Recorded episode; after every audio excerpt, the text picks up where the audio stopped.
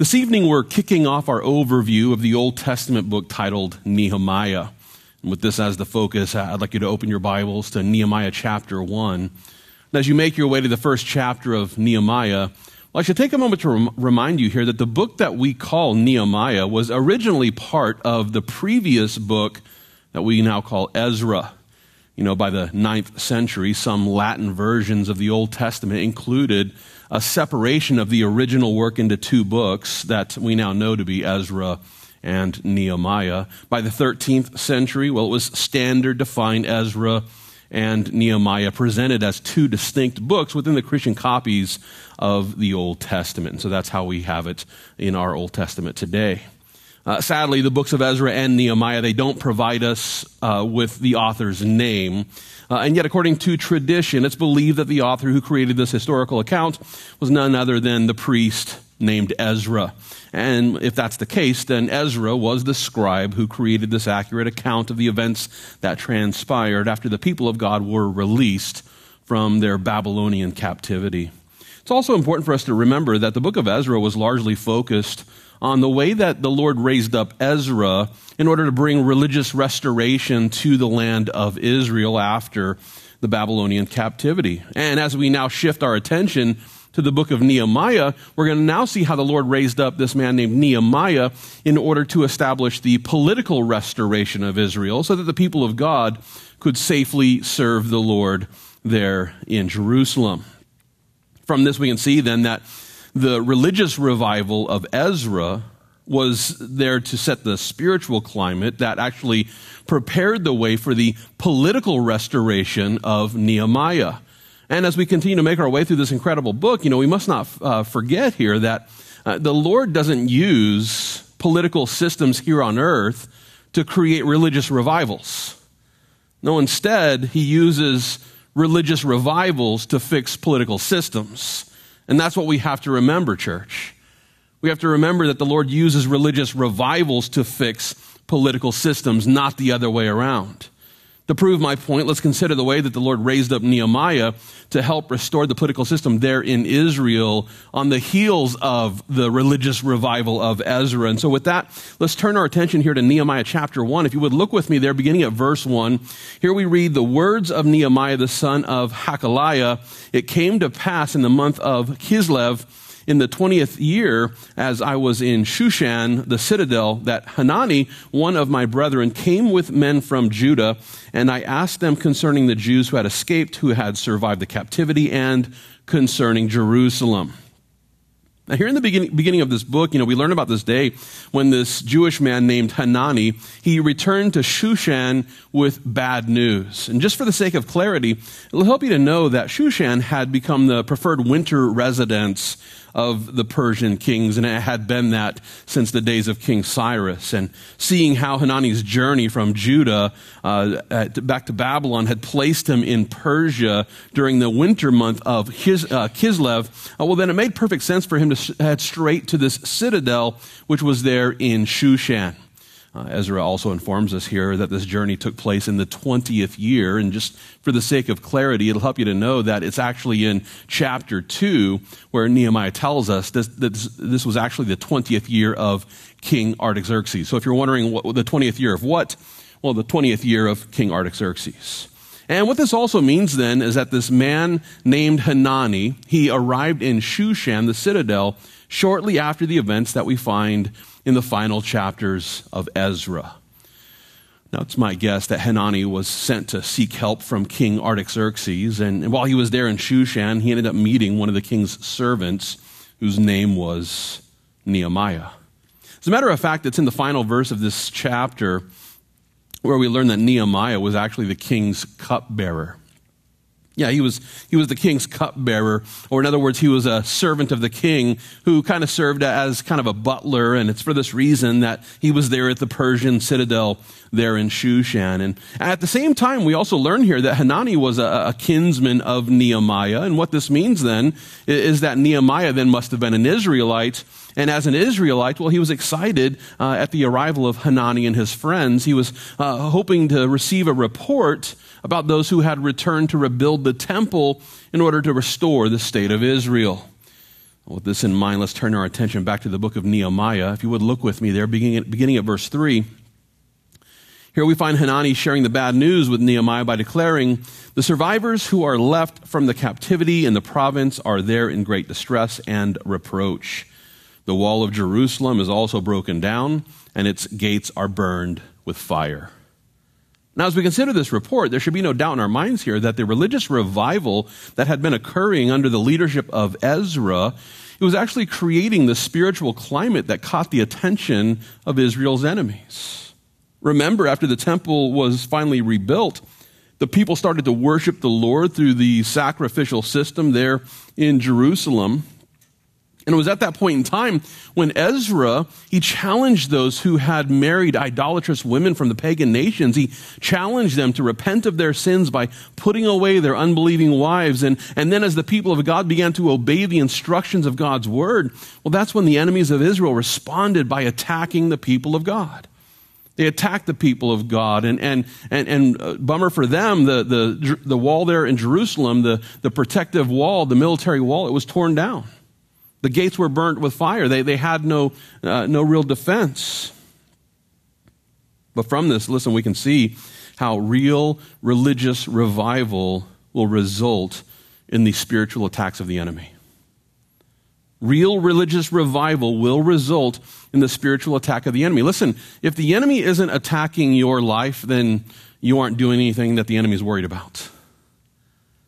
If you aren't suffering any sort of spiritual attack, then the enemy's not concerned about you. And, and it, the church that is, isn't really engaging in real revival, well, the enemy, what, what, what does the enemy care about that church? Real religious revival will, will, result in spiritual attacks of the enemy. And Paul, Paul summed it up best in 2 Timothy chapter 3, where he declares this. He says, Yes, and all who desire to live godly in Christ Jesus will suffer persecution. But evil men and impostors will grow worse and worse, deceiving and being deceived. From this, we can see that the believers who begin to live a godly life by faith in the Lord Jesus Christ well, these believers will also begin to experience the persecution of ungodly people who really can't stand our commitment to Christ. Our commitment to Christ is offensive to them. And when you start living that out, when you start walking that out, when you start becoming a, a, a, testimony for the Lord Jesus Christ, you better believe that the enemy is going to start attacking. With that being the case, we shouldn't be surprised when a real revival of God's people results in the evil attacks of those who have made it their mission to stop the great commission of Christ Jesus. Knowing that there are evil men and impostors who uh, are serving Satan in this sort of way, uh, we would all do well to follow in the footsteps of Nehemiah. And with this as the goal, I want to consider the way that he responds to the attacks of the enemy. If you would look with me there at verse 4. Here Nehemiah declares, So it was when I heard these words that I sat down and wept and mourned for many days. I was fasting and praying before the God of heaven. Now, here in this verse, we find Nehemiah, he's moved to tears as he heard about the persecution happening to his people. And while it's true that this report caused him to mourn for many days, well, it's also true that Nehemiah was quick to remember that the God of Israel is the one who's able to protect his people from every enemy. You know, the, the city walls can only do so much. But the Almighty God of heaven and earth, He can protect His people from the enemy. I want to remind you that Nehemiah was actually at this point in time a servant of King Artaxerxes, but rather than immediately leveraging his connection with the king of Persia, Nehemiah instead first sought help from the king of kings. He interceded for the people there in the land of promise by simply praying to the King of Kings who was also there in Israel. In Persia, you know, there in Shushan, well, Nehemiah couldn't just rush to help in a physical sort of way, but he rushed to help in a spiritual way by praying for the people of God. And in light of his example, you know, it's crucial for every Christian to remember that the King of Kings is the one who is able to protect his people from the attacks of the enemy, regardless of where we are. And while there are times when the Lord will use civil leaders to protect us from persecution, we must always realize that those who place their faith in political rulers will typically be disappointed. If you're placing your faith in a political ruler, and I don't care what side of the aisle you're thinking about right now, you put your faith in a political leader, you're going to be disappointed. Because they're just people with problems and, and failings just like anybody else. Human government will always devolve into corruption and tyranny. Why? Well, because we're corrupt and because we all struggle with sin. But that being the case, I encourage you don't trust in political leaders, trust in the King of Kings. And pray to Him for help. I like the way that Paul encouraged us to pray for those who are in positions of authority. It's in 1 Timothy chapter 2. There Paul declares, I exhort first of all that supplications, prayers, intercessions, and giving of thanks be made for all men, for kings, and all who are in authority, that we may lead a quiet and peaceful life in all godliness and reverence. For this is good and acceptable in the sight of God our Savior, who desires all men to be saved and to come to the knowledge of the truth. Christian, listen, if you really want to live a quiet and peaceful life in all godliness and reverence, then we ought to be praying. We have to be praying more and more every day, and we have to be praying for every leader who is currently occupying any position of authority, whether here in America or throughout the world. And I'm not telling you exactly what to pray for. I mean, you can, you can pray, you know, those uh, go get them God prayers if you want, or, or save them God, or whatever the case. But we have to be praying for them. Let's start praying and, and, and spend more time praying than complaining. And, and as we pray, you know, let's, let's ask the Lord to, to change the hearts of those who are leading us in the wrong direction. But I guarantee that our prayers will do much more than our complaints. At the same time, we should also pray with introspective humility as we consider how far we've failed and how often we fail to submit to our, our Savior. With this as the goal, I want to consider the prayer that Nehemiah presents here in our text tonight. I want to begin reading there at verse 5. We're going to look at the whole prayer and then come back and, and analyze it. Is there in verse 5 where Nehemiah prays, I pray Lord God of heaven, O great and awesome God, you who keep your covenant and mercy with those who love you and observe your commandments, please let your ear be attentive and your eyes open, that you may hear the prayer of your servant, which I pray before you now, day and night, for the children of Israel, your servants, and confess the sins of the children of Israel, which we have sinned against you. Both my father's house and I have sinned we have acted very corruptly against you and have not kept the commandments, the statutes, nor the ordinances which you commanded your servant Moses. Remember, I pray, the word that you commanded your servant Moses, saying, If you are unfaithful, I will scatter you among the nations. But if you return to me and keep my commandments and do them, though some of you were cast out to the farthest parts of the heavens, yet I will gather them from there and bring them to the place which I have chosen as a dwelling for my name. Now these are your servants and your people, whom you have redeemed by your great power and by your strong hand. O Lord, I pray, please let your ear be attentive to the prayer of your servant and to the prayer of your servants who desire to fear your name. And let your servant prosper this day, I pray, and grant him mercy in the sight of this man, for I was the king's cupbearer. Now, as we take a closer look at this prayer, we must not fail to notice that uh, the, the word Lord at the beginning of this prayer, it's found back in verse 5. That word Lord, it's written in all capitals. And the reason why this is so significant, well, as I often point out, this is because whenever we find the title Lord written in all capitals, well, we know that the proper name of God is actually found in the original language. Uh, according to ancient Jewish tradition, you know, the name of God that, uh, that the Lord revealed to Moses on Mount Sinai, it was so sacred that it was rarely spoken out loud by the Israelites. And, and since the Hebrew language is written without vowels, well, then there's a question about the proper way to pronounce the four consonants that make up the name of God, which is YHWH. Some say Yahweh, others say Jehovah. And, and with all this being the case, you know, most English Bibles simply just use the word Lord, but in all capitals. And in this way, we're, we're, being, uh, uh, we're, we're being helped to understand that the proper name of God is actually found in the original Hebrew text. And so they give you Lord in all caps rather than the YHWH. And so, what this means then is that Nehemiah, Nehemiah here, he's not just presenting to any random Lord. No, he's, he's praying to the Lord of Lords. He's praying to the God of Abraham and Isaac, the God of Jacob and the God of Moses. And we should also notice that he began this prayer by exalting the name of the Lord.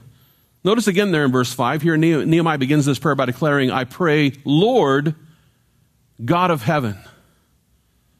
He's praying to the Lord who is the God of heaven.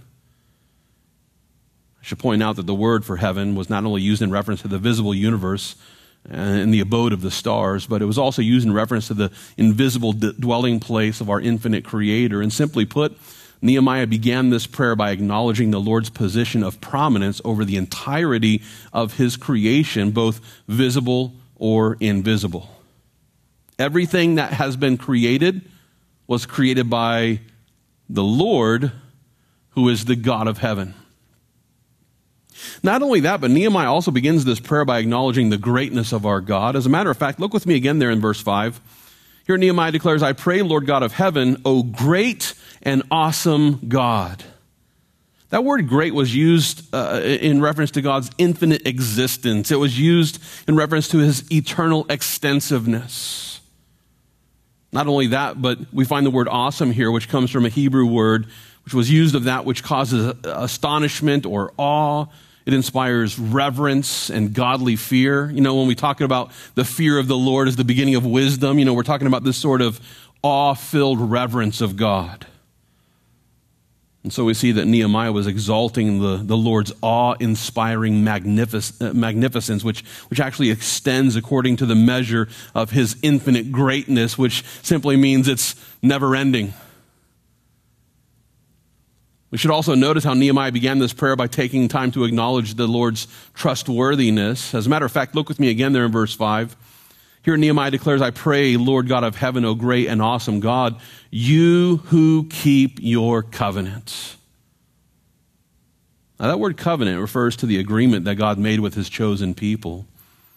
And so we see here that Nehemiah was praying to the trustworthy God who is always true to his word. He's always true to his word. And, and I have no doubt that, you know, we, we would love to be people who make a promise and always keep our promises. And yet I'm sure that we've all broken a promise or two. But God never breaks his promises. He always keeps his covenant. And so he is completely trustworthy. At the same time, he also acknowledged the gracious mercy of the Lord. As a matter of fact, uh, notice with me again there in verse 5. Here Nehemiah declares, I pray, Lord God of heaven, O great and awesome God, you who keep your covenant and mercy with those who love you and observe your commandments. Now, that word mercy is translated from a Hebrew word which was used in reference to the Lord's loving kindness. It refers to his gracious favor. And while it's true that there's, you know, no one who deserves God's merciful grace, well, we can be thankful that it's also true. He's always ready to pour out his merciful grace on those who will simply receive the love of the Lord. And so we should. Now, as we consider the way that Nehemiah began this prayer, I believe that we would all do well to begin our prayers by taking some time to acknowledge the exalted state of our, of our Lord. You know, we shouldn't just, oh, oh, Father, here's everything that I want. No, we should take some time to acknowledge how great He is, how awesome He is, how trustworthy He is. In this way, we're prayerfully approaching the King of Kings with the respectful reverence that he deserves. Later on, we'll notice how, you know, Nehemiah is a, little apprehensive about approaching the king of Persia. How much more concerned should we be to approach the King of Kings who has never lied, who has never sinned, who, who, who has never done anything unrighteous or unholy? How, how awe inspiring is it to come into the throne room of God and present Him with our petitions? We ought to consider that as we take the time to pray. And listen, not only should we approach our Creator with this respectful reverence as we exalt the name of our Lord, but we should also pray with heartfelt contrition as we consider our own shortcomings. In order to better grasp the importance of this approach, I want to co- continue to consider the example of Nehemiah's prayer. If you would, let's look again here at verse 6. Here Nehemiah prays, Please let your ear be attentive and your eyes open, that you may hear the prayer of your servant, which I pray before you now, day and night, for the children of Israel, your servants. Now, as we take a closer look at this prayer, we can see here how Nehemiah approached the Lord with heartfelt humility. He's not saying, well, you, you owe it to me. I, you know, I'm your servant and you got to listen to me. No, no, no. He's asking the Lord, will you listen to me? Will you look upon my prayer? I'm just your servant. He's acknowledging here his status as the Lord's servant, or you might also say the Lord's slave. Not only that, but he also refers to the children of Israel as the servants of the Lord. And in this way, we can see how he prayerfully approaches the Lord with his heartfelt humility of just saying, Hey, look, I'm nothing before you. I don't deserve to come before you. I shouldn't even expect that you're going to even listen to my prayer, but will you? In light of his example, I can't help but to remember something that James wrote in James chapter 4. There he declares, God resists the proud but gives grace to the humble. I love that. If you come before God with pride in your heart, He's not hearing it. But if you approach Him in all humility,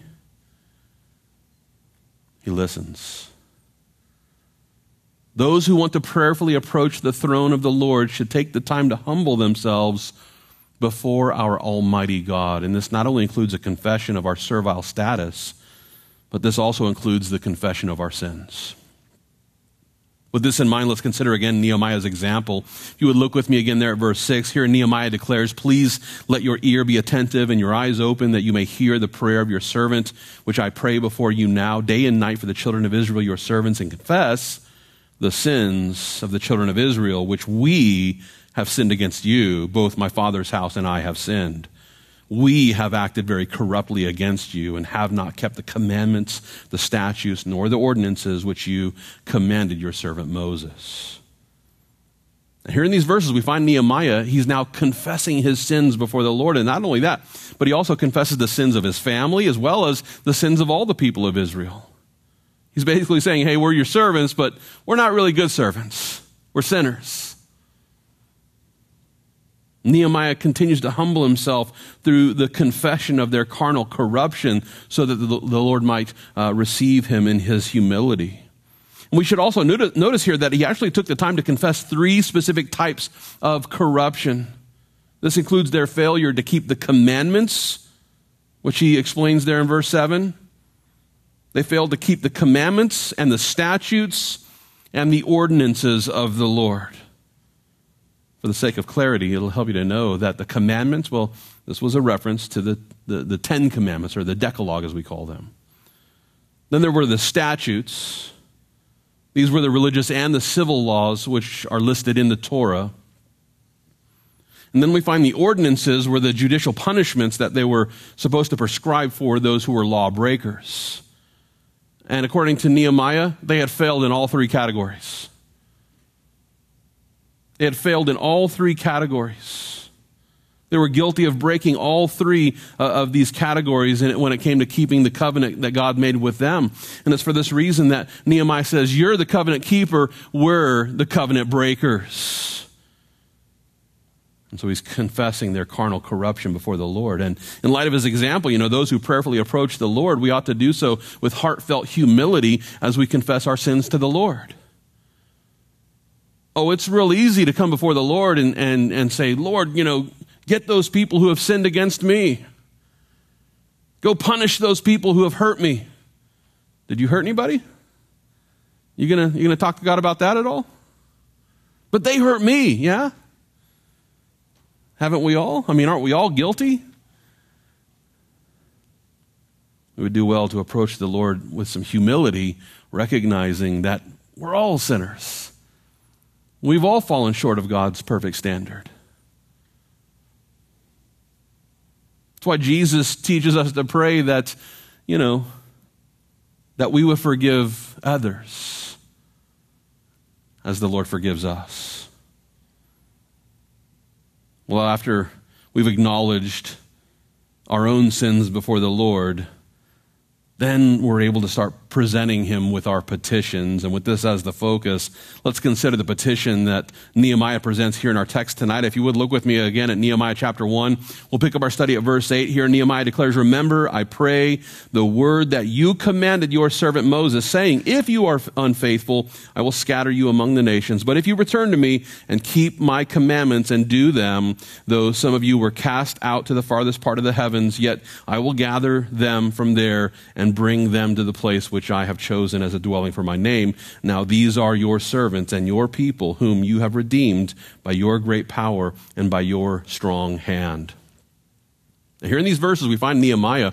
He's now beginning to present his prayerful petitions to the Lord. And he begins here by asking the Lord to remember the promise that he made to the people of, uh, of Israel through Moses. More specifically, Nehemiah is referring here to the promise that we find in Deuteronomy chapter 30, where the Lord promises to restore the people of God if they would simply repent of their sins and return to Him. So basically, hey, when you find yourself scattered, you know, th- throughout the nations, when you, when you find yourself under, uh, under the punishment of heaven, listen, if you would simply repent and return to me, then I will heal your land. And according to the Lord, in Deuteronomy chapter 30, we learn that when He brings the people back into the land, he also promises to prosper them and multiply them even more than their forefathers. It's with this promise in mind that Nehemiah comes along and prayerfully presents this petition as he asks the Lord to do what he said he would do. He's, he's asking the Lord to fulfill the prophetic passage of Scripture that's found there in Deuteronomy chapter 30. And in light of his example, as we consider the way that Nehemiah is basically taking the word of God and saying, Hey, remember when you promised, promised this? Would, would you do this? Would you do this thing that you promised you would do? From this, I would argue that we would all do well to make sure that our prayerful petitions are actually in line with the Word of God. Christian, listen, if you're praying prayers that are in conflict with God's Word, don't be surprised when God says, uh uh-uh. uh, not going to do. It's not going to happen. I'm not giving you this thing that I told you you, you, you don't need or, or shouldn't have. You know, a lot of our prayers are, are, are based in a greedy gain for more. And yet, in the Word of God, we're told not to have a greedy gain for more. We need to pray according to the Word of God. And listen, when we pray according to the Word of God, we also pray according to the will of God. And when we pray according to the will of God, we can rejoice in knowing that we're going to receive what we've asked for according to the will of God. And so rather than, you know, coming up with prayers that are in conflict with God's word, let's make sure that we know God's word so that then we can pray accordingly. We should also notice the personal petition that Nehemiah then presents in verse 11. Here he declares, O Lord, I pray, please let your ear be attentive to the prayer of your servant and to the prayer of your servants who desire to fear your name, and let your servant prosper this day, I pray, and grant him mercy in the sight of this man, for I was the king's cupbearer. Now, here in the final portion of Nehemiah's petition, we, we find Nehemiah asking the Lord to help him to prosper. And just to be clear here, Nehemiah wasn't asking the Lord for more money. He wasn't praying the formulaic prayers that the prosperity preachers present us with. No, instead, he was prayerfully asking the Lord for favor, for merciful favor, as then he would set out to seek opportunity to approach the king of Persia.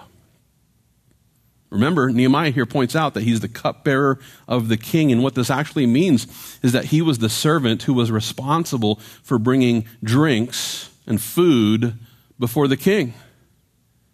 Not only that, but the cupbearer was also kind of a personal bodyguard of sorts. You see, the cupbearer would first taste the food, he would first taste the drink before it was then served to the king. And, and, you know, if the cupbearer then died, then the king would, you know, be able to live. you better believe that the cupbearer himself was a man that the king trusted. The king had to trust his cupbearer because, you know, if the cupbearer, you know, was, was a bad guy, then the poison would be getting through.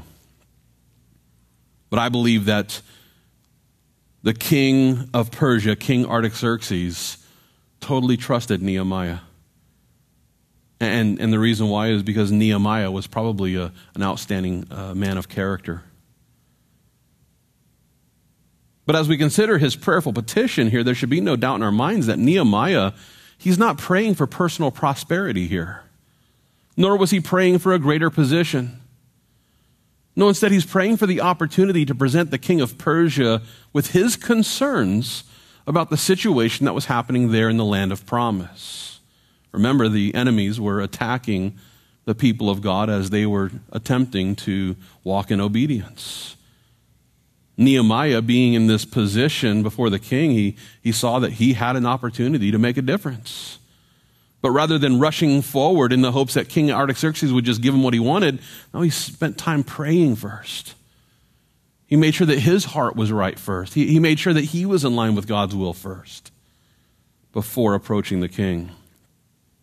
In our study next week, we'll learn about the way in which the Lord then answered this prayer request. And, and, and yet, for, our, uh, for the sake of our study tonight, I just want to take a moment to point out here that Nehemiah was praying to the Lord before approaching King Artaxerxes. And the reason why is because he realized that the King of Kings is more powerful than, than the kings of the earth. The King of Kings is more powerful than the kings of the earth. And the, and the King of Persia at this point in time was the most powerful king on the planet. And yet, Nehemiah understood. He understood that the King of Kings is still more powerful. I like the way that King Solomon put it in Proverbs chapter 21. There he declares, The king's heart is in the hand of the Lord. Like the rivers of water, he turns it wherever he wishes. Incredible. The king's heart is in the hand of the Lord. Like the rivers of water, he turns it wherever he wishes. Do you believe that? Christian, listen, the Lord is able to influence the hearts of those who occupy positions of civil authority here on the, on the earth. And with that being the case, we must not forget that the Lord has not only placed the rulers in their places, but the Lord has also then called us to pray for those in authority. He raises up the kings, he brings them down, and then tells us, pray for them. Now, listen, I realize it's much more fun to complain about them. But show me in the Bible where the Lord says, if you complain enough, then I will change their hearts. If you post enough memes, then I will change the leadership. Haven't seen that verse yet? But that's how we act. If I just complain enough, something will change, right? Nope. And yet, the Lord has called us to pray for those in authority that we might lead, a, a quiet and peaceable life. How much time do we spend praying for our leaders? How many times a day do you pray for Biden? How many times a day do you pray for Pelosi? How many times a day do you pray for name, name the one in charge, name, name the, the politician? How many times do you pray for them? How many times do you ask the Lord to change their hearts? Maybe even save them. If we're following in the footsteps of Nehemiah, well, then we're spending time prayerfully asking the Lord to change the hearts of every ungodly ruler and to use us whenever possible. With this as the goal, I encourage you to remember what Paul wrote in Philippians chapter 4. It's there where he declares, Be anxious for nothing, but in everything by prayer and supplication with thanksgiving, let your requests be made known to God, and the peace of God, which surpasses all understanding, will guard your hearts and minds through Christ Jesus. Finally, brethren, whatever things are true, whatever things are noble, whatever things are just, whatever things are pure, whatever things are lovely, whatever things are of good report. If there is any virtue and if there is anything praiseworthy, meditate on these things. The things which you learned and received and heard and saw in me, these do, and the God of peace will be with you. Listen, rather than living our lives with hearts that are filled with anxiety because, oh no, the IRS has more money. Uh oh, the FBI is doing raids. Oh no, here we go. It's, it's tyranny all over again. Yeah, that, that can make us very anxious to, to consider. Paul says, don't be anxious. Quit worrying about it. Simply present your prayerful petitions to the Lord with thanksgiving. Make your requests known to God, and then go chill out. He's in control, isn't he? He is the King of kings, uh, is he not? He's able to, you know, direct their hearts like, like the Mississippi River. Do you really believe it? Because if you do, then there's nothing to be anxious about. Rather than focusing our attention on everything we perceive to be a problem, which we don't even have enough sense to even know if it's a problem or not yet. But we perceive it to be a problem, and so we're anxious about it.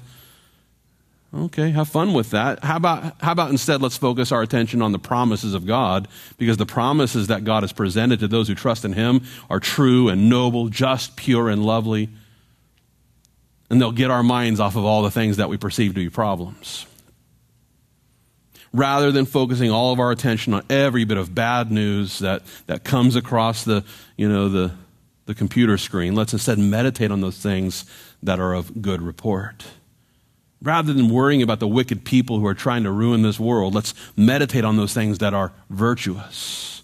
Rather than complaining about every problem, let's meditate on those things that are praiseworthy. And as we do, Paul tells us that the God of peace will be with us as we continue to walk by faith with our Savior Jesus Christ. Let's pray. Lord Jesus,